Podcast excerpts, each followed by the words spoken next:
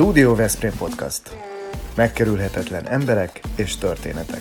Diósi Lászlóval és Weber Lászlóval. Mi tényleg a valóságról beszélgetünk.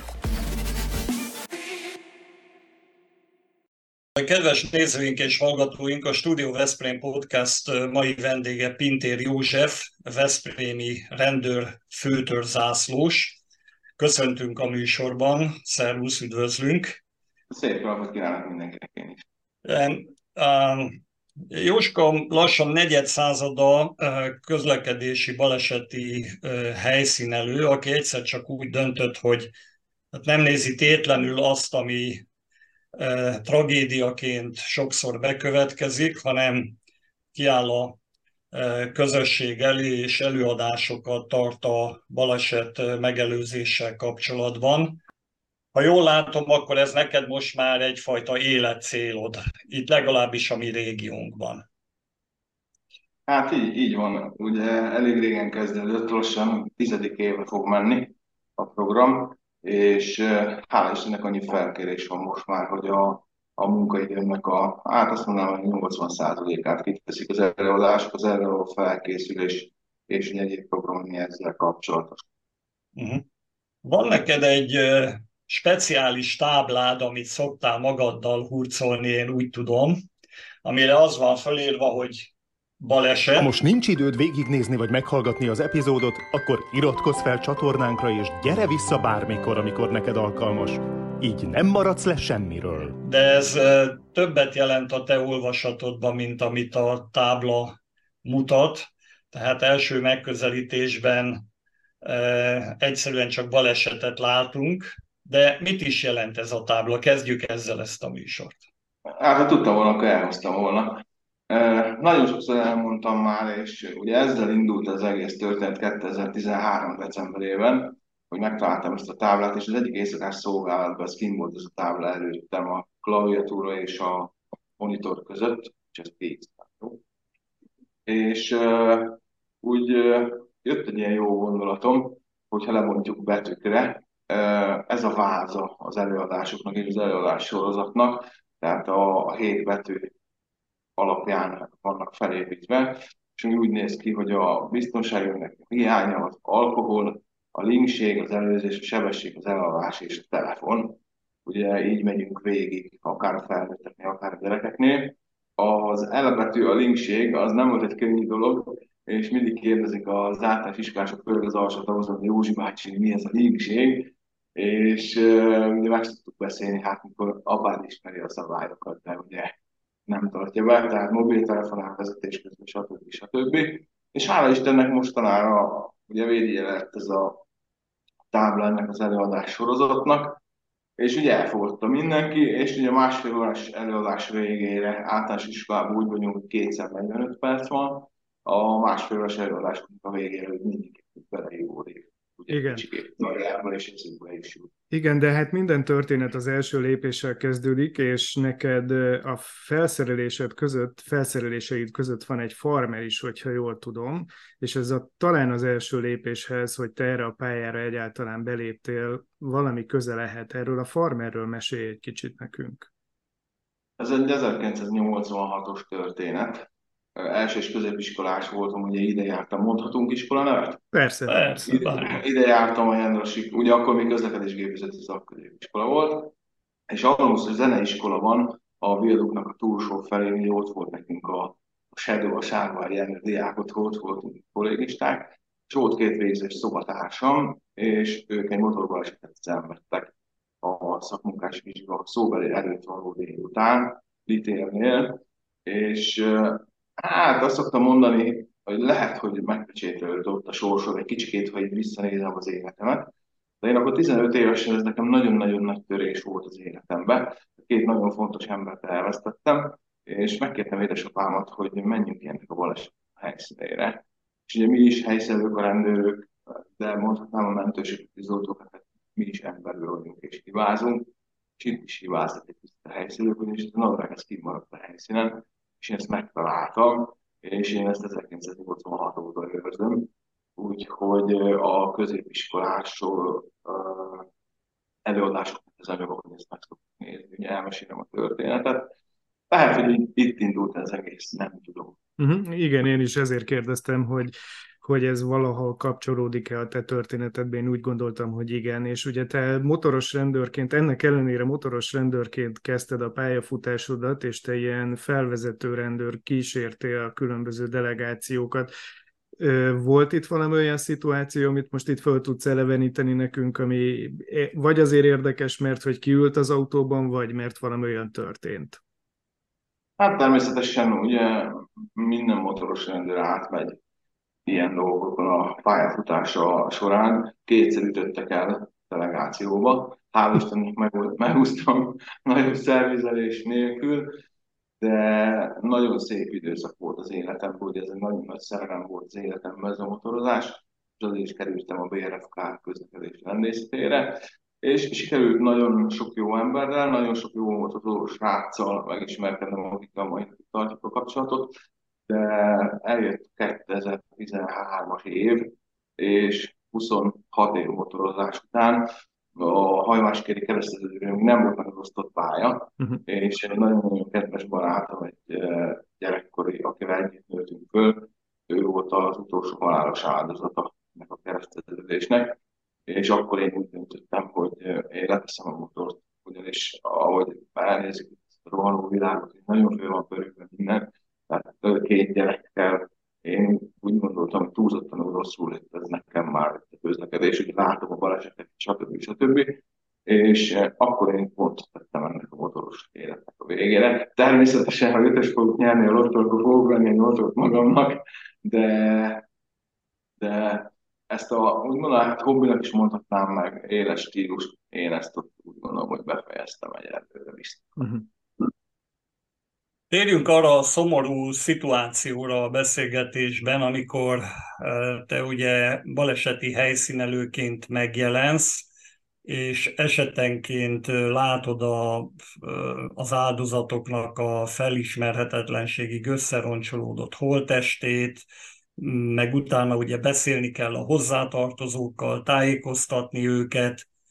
El lehet-e jutni olyan helyzetbe vagy szintre, amikor már ezt, hát mondjuk úgy, hogy megszokja az ember, vagy tudja menedzselni, vagy neked is kellett esetleg segítség, netán pszichiáter ahhoz, hogy ezt föl tudja dolgozni? A magam nevében tudok beszélni. Mindenki azt gondolja, hogy ez a rossz látvány, ez amiért van nehéz.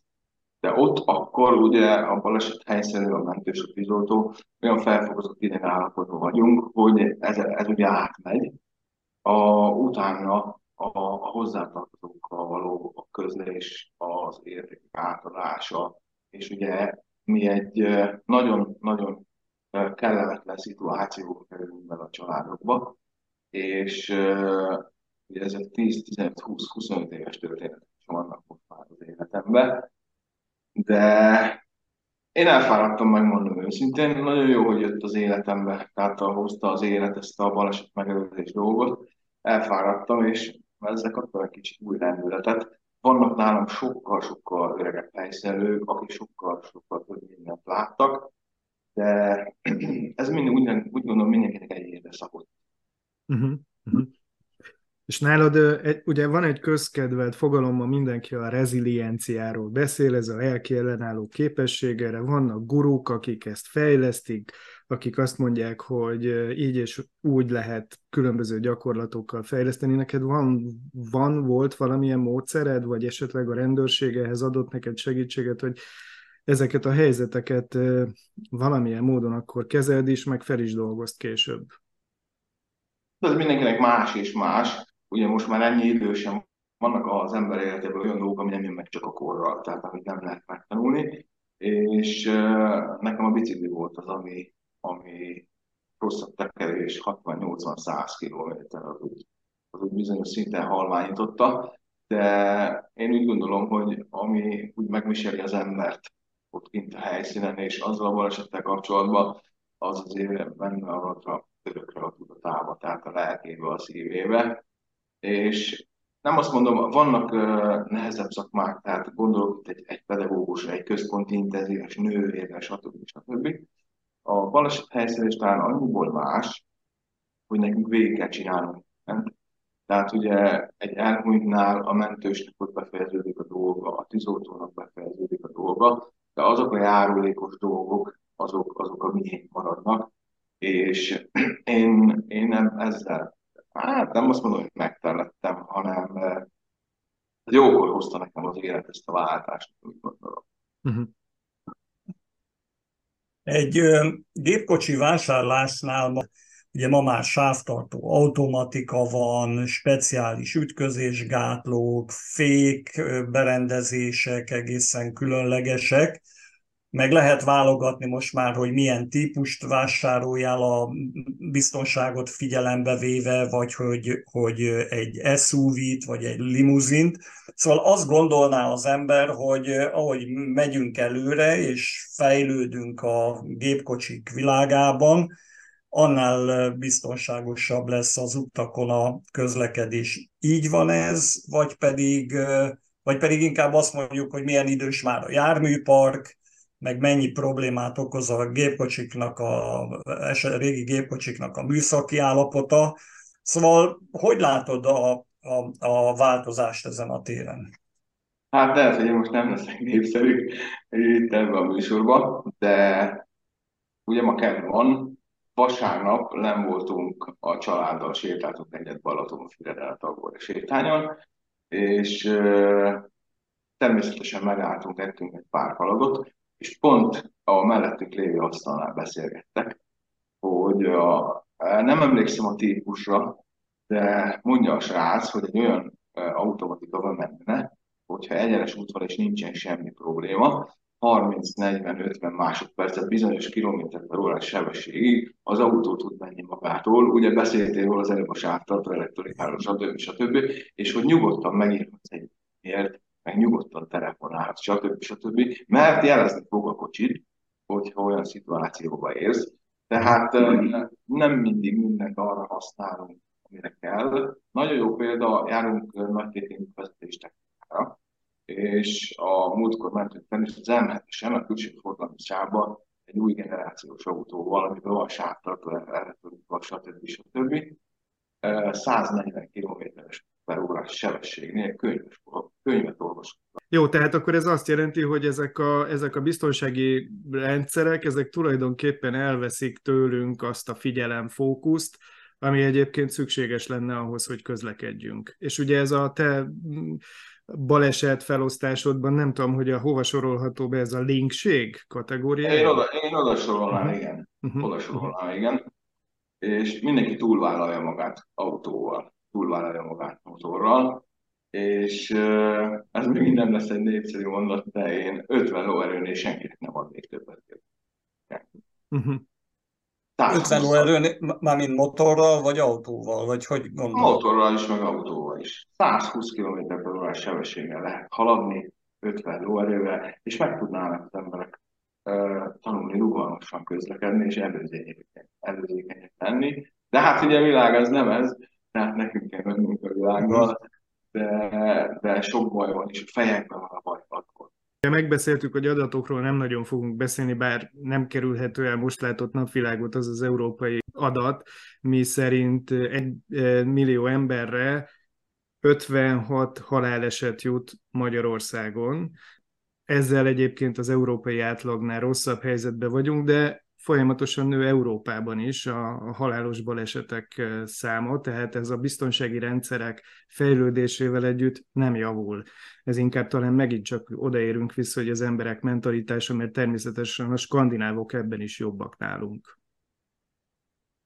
Hát persze egyértelmű, mert ugye a biztonsági rendszerekkel mi történik? Terelődik a figyelem és növeljük a sebességet. Mert hogy majd a kocsi úgy is, és ugye iszonyatosan föl van pörögve az életünk, és nagyon-nagyon sok jármű van. Ha csak megnézzünk egy 5 vagy 10 évvel ezelőtti Veszprém a parkoló járműveknek a számából, nem? Hát egyszerűen most nem mondjuk számadatot, mert mindenki éri a bőrén, hogy mennyivel több az autó, és mennyivel több a jármű. Abban a baleset szóban ugye a második helyen az alkohol szerepelt, és Ugye most van egy aktuális dolog, ez a bizonyos változtatási szándék arra vonatkozóan, hogy az alkohol fogyasztásnak a zéró toleranciáját esetleg megszüntetik a gépjármű vezetőknél. Erről mi a véleményed?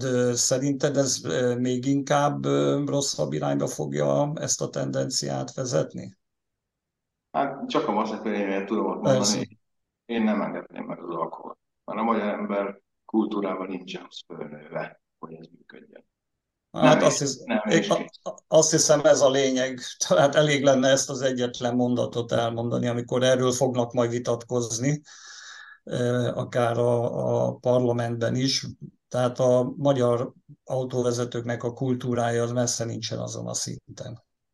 Így van, és itt jegyezzük meg azt, hogy volt egy beszélgetésünk Csopaki Borásszal, Kovács Tamással, aki egyébként éppen erről beszélt, hogy Nyugat-Európában, ahol tanult, illetve dolgozott, ott például Franciaországban mondjuk nyilvánvalóan belefér az, hogy az ebéd mellé megígyon egy pohár bort az ember, és ott a jogszabályok ezt lehetővé teszik, de hát ott ehhez igazodik a kultúra is. Nekem az a véleményem, hogy én nem... Mert most ebéd után egy pohár bort miért kell meginni? Ha megiszunk egyet, akkor megiszunk majd kettőt, mert csak számolgatunk, ha most kajáltunk, és mondjuk 2,5 óra múlva indulunk csak. Tehát a magyar embereknek én úgy gondolom, hogy főfogása az ilyen. Mert ugye egy 90-es pályán, ahol 90 a megengedett legnagyobb sebesség, mennyivel megyünk, ugye a mérési határ alatt 1-2 kilométer per órával. Tehát senkinek nem jut eszébe, hogy 90-nek kell menni, és hát én úgy gondolom, hogy eredményeket csak drasztikus megoldásokkal lehet elérni. Ez édesapám mondta egyszer nekem, és én ezt tartom magam, hogy úgy gondolom, hogy igaza van.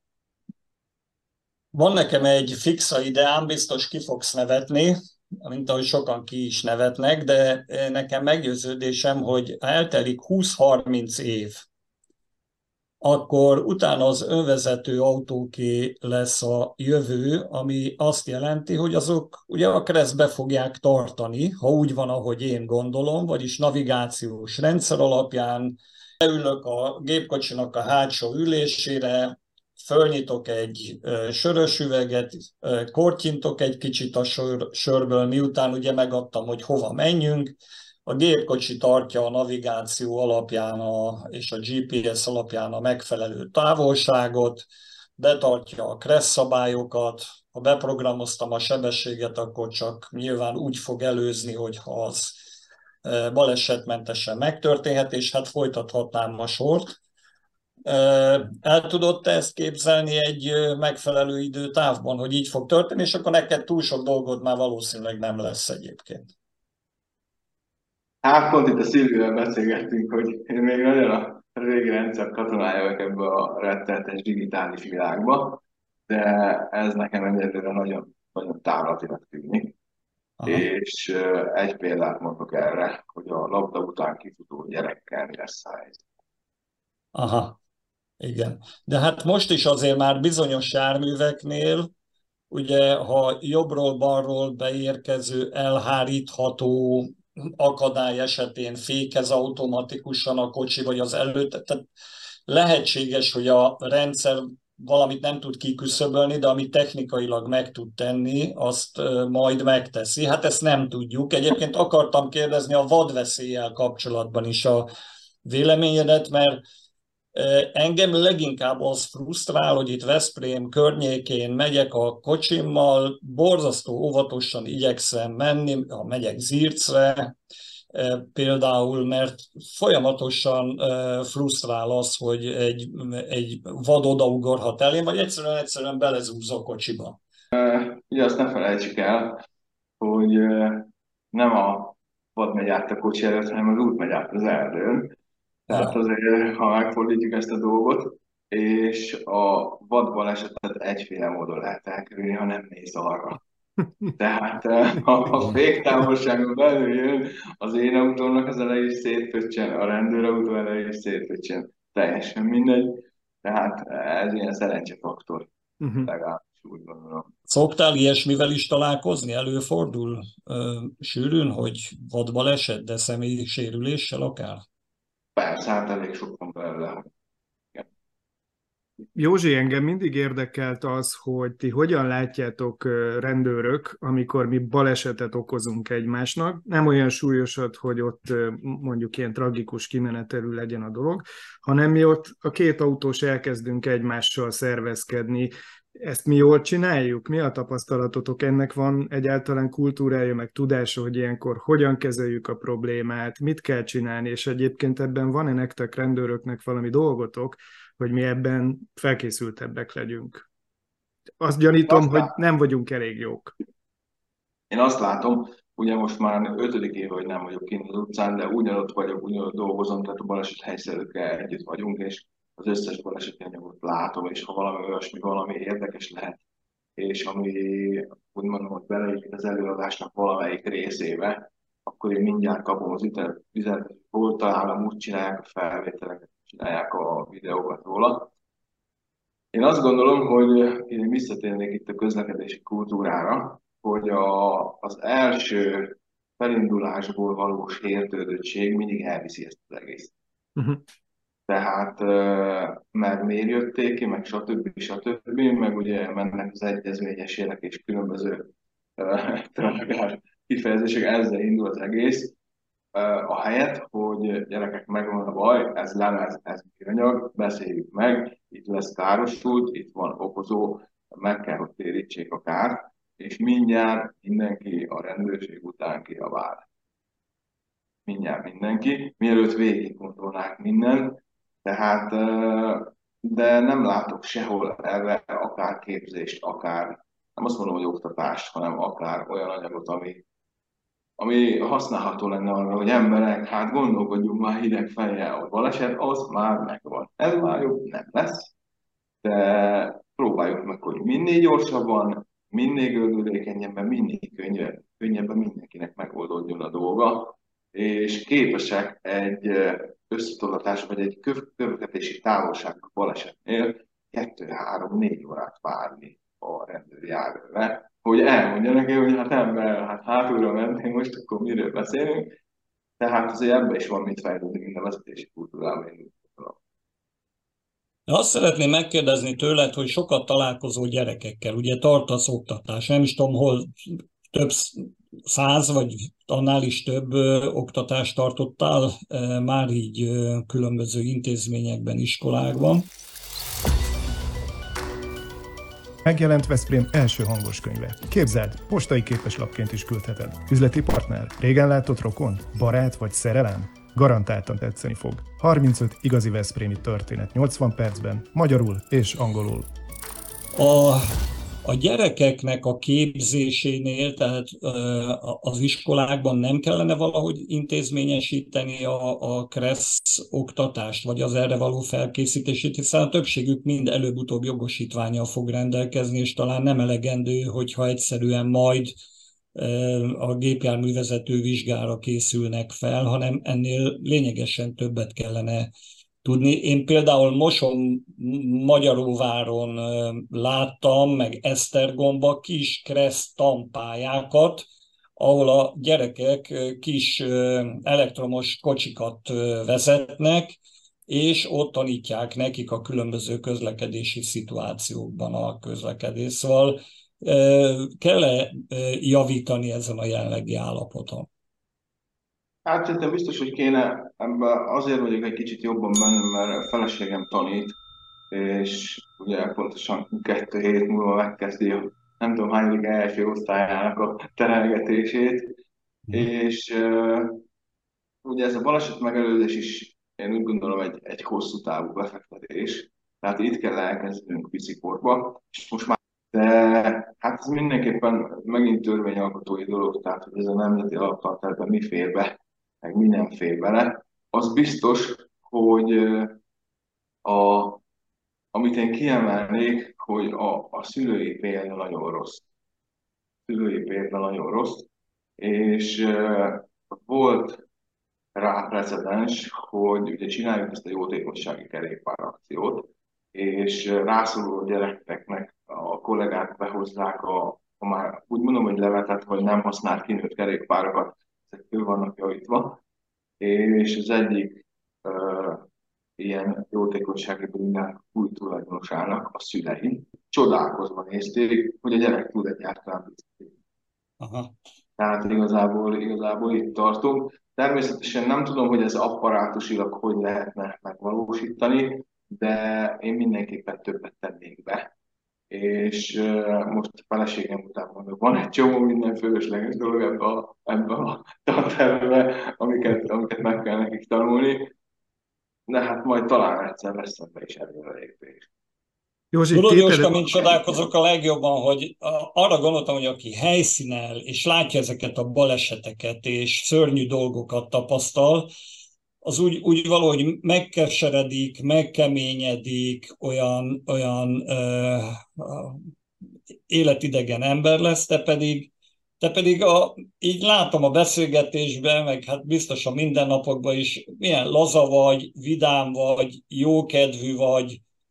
Ezt nagyon irigylésre méltónak tartom, hogy sikerült azért így megőrizned az életigenlésedet szörnyű esetek közepette is. Ez nem lehetett könnyű, de jó természeted van ehhez valószínűleg. Hát igyekszem, én ugyanúgy családban élek, nekem ugyanolyan családi problémáim vannak, mint másnak. Nekem a két gyerekem ugyanúgy kiverte a fogát mind a kettő. Tehát mi ugyanúgy a december 24-én fogadhúzatni voltunk a fogorvosnál, de ugye van egy olyan mondás, hogy az okos ember más kárán tanul, de nincs olyan okos ember, és ugye a múlt intőszavából kéne, hogy tanuljunk. És én szeretném ezt így elmondani mindenkinek, hogy figyeljünk már egy kicsit egymásra, és élvezem, ezt szeretem, tehát érdekel, szeretem csinálni ezt a munkát, hogy örömmel jövök meg dolgozni, mindig vannak új ötletek, van egy csomó pozitív visszajelzés már gyerekektől, szülőktől. Most például a nyári táborban, nem voltam a Balatonparton, és a pedagógusok hívták föl a figyelmemet, hogy budapesti általános iskolások voltak lenn, és a nyári tábor után ment a család kerékpártúrára. És vége volt az előadásnak, és a kislány hazatelefonált, hogy anya, hazaértem, azonnal elmegyek bukós, és akkor menjék mindenkinek, mert én nem megyek el, egy biciklitúra bukós isok nélkül, és utána jött a visszajelzés, küldte az anyuka a tanárnőnek, hogy köszönjük szépen, minden négyük, és küldték a fényképet, minden négyüknek volt kerékpáros bukósok. Ez lenne az alap. Kérdezted az előbb, 820 előadás volt idáig pontosan. Ezt most tudom, statisztikailag nem elég írtam le, úgyhogy azért sok emberrel találkoztam már. Józsi, a legutolsó kérdés tőlem, aztán a Laci is majd biztos még tesz föl neked egyet. Te okoztál életed során balesetet, amit a baleset szóból bármelyik betűvel tudsz azonosítani? Természetesen, mindenki okoz. Jó, tehát őszinte vagy, elmondod, tanultál belőle, és azóta jobban figyelsz arra. Ez a legjobb megoldás. Így van, nem akarok álszenteskedni, Isten őrizte, volt ilyen pont.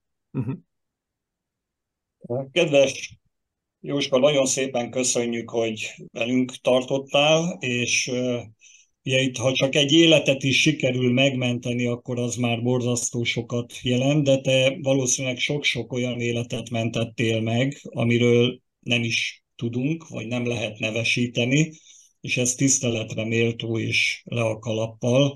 Úgyhogy sok erőt a továbbiakban is. Köszönjük szépen, hogy itt voltál velünk, és köszönjük a Vita Kingnek, a Sophia Magánklinikának, a Chianti Apartmentsnek, a Targonca Trade-nek, a Ringautónak, a Bramac BMI Magyarországnak, a Nyugalom Kft-nek, az Unilever Algida veszprémi jégkrémgyárának, a Nelson Biztosítási Alkusnak és a Royal Kertnek, patronos klubunk tagjainak, hogy segítették azt, hogy ezt az epizódot is elkészítsük. És külön köszönjük a Katedra Kóvörkignek, aki Józsit befogadta erre az interjúra, ugyanis ott rögzítettük ezt a beszélgetést az újonnan nyílt irodájukban, úgyhogy most megbizonyosodtunk róla, hogy erre is alkalmas ez az iroda. Köszönjük szépen az ő segítségüket is.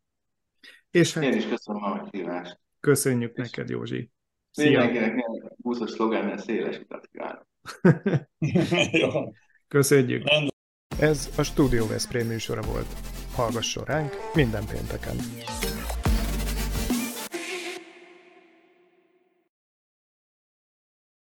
Jó? Okay. Jó volt ez így?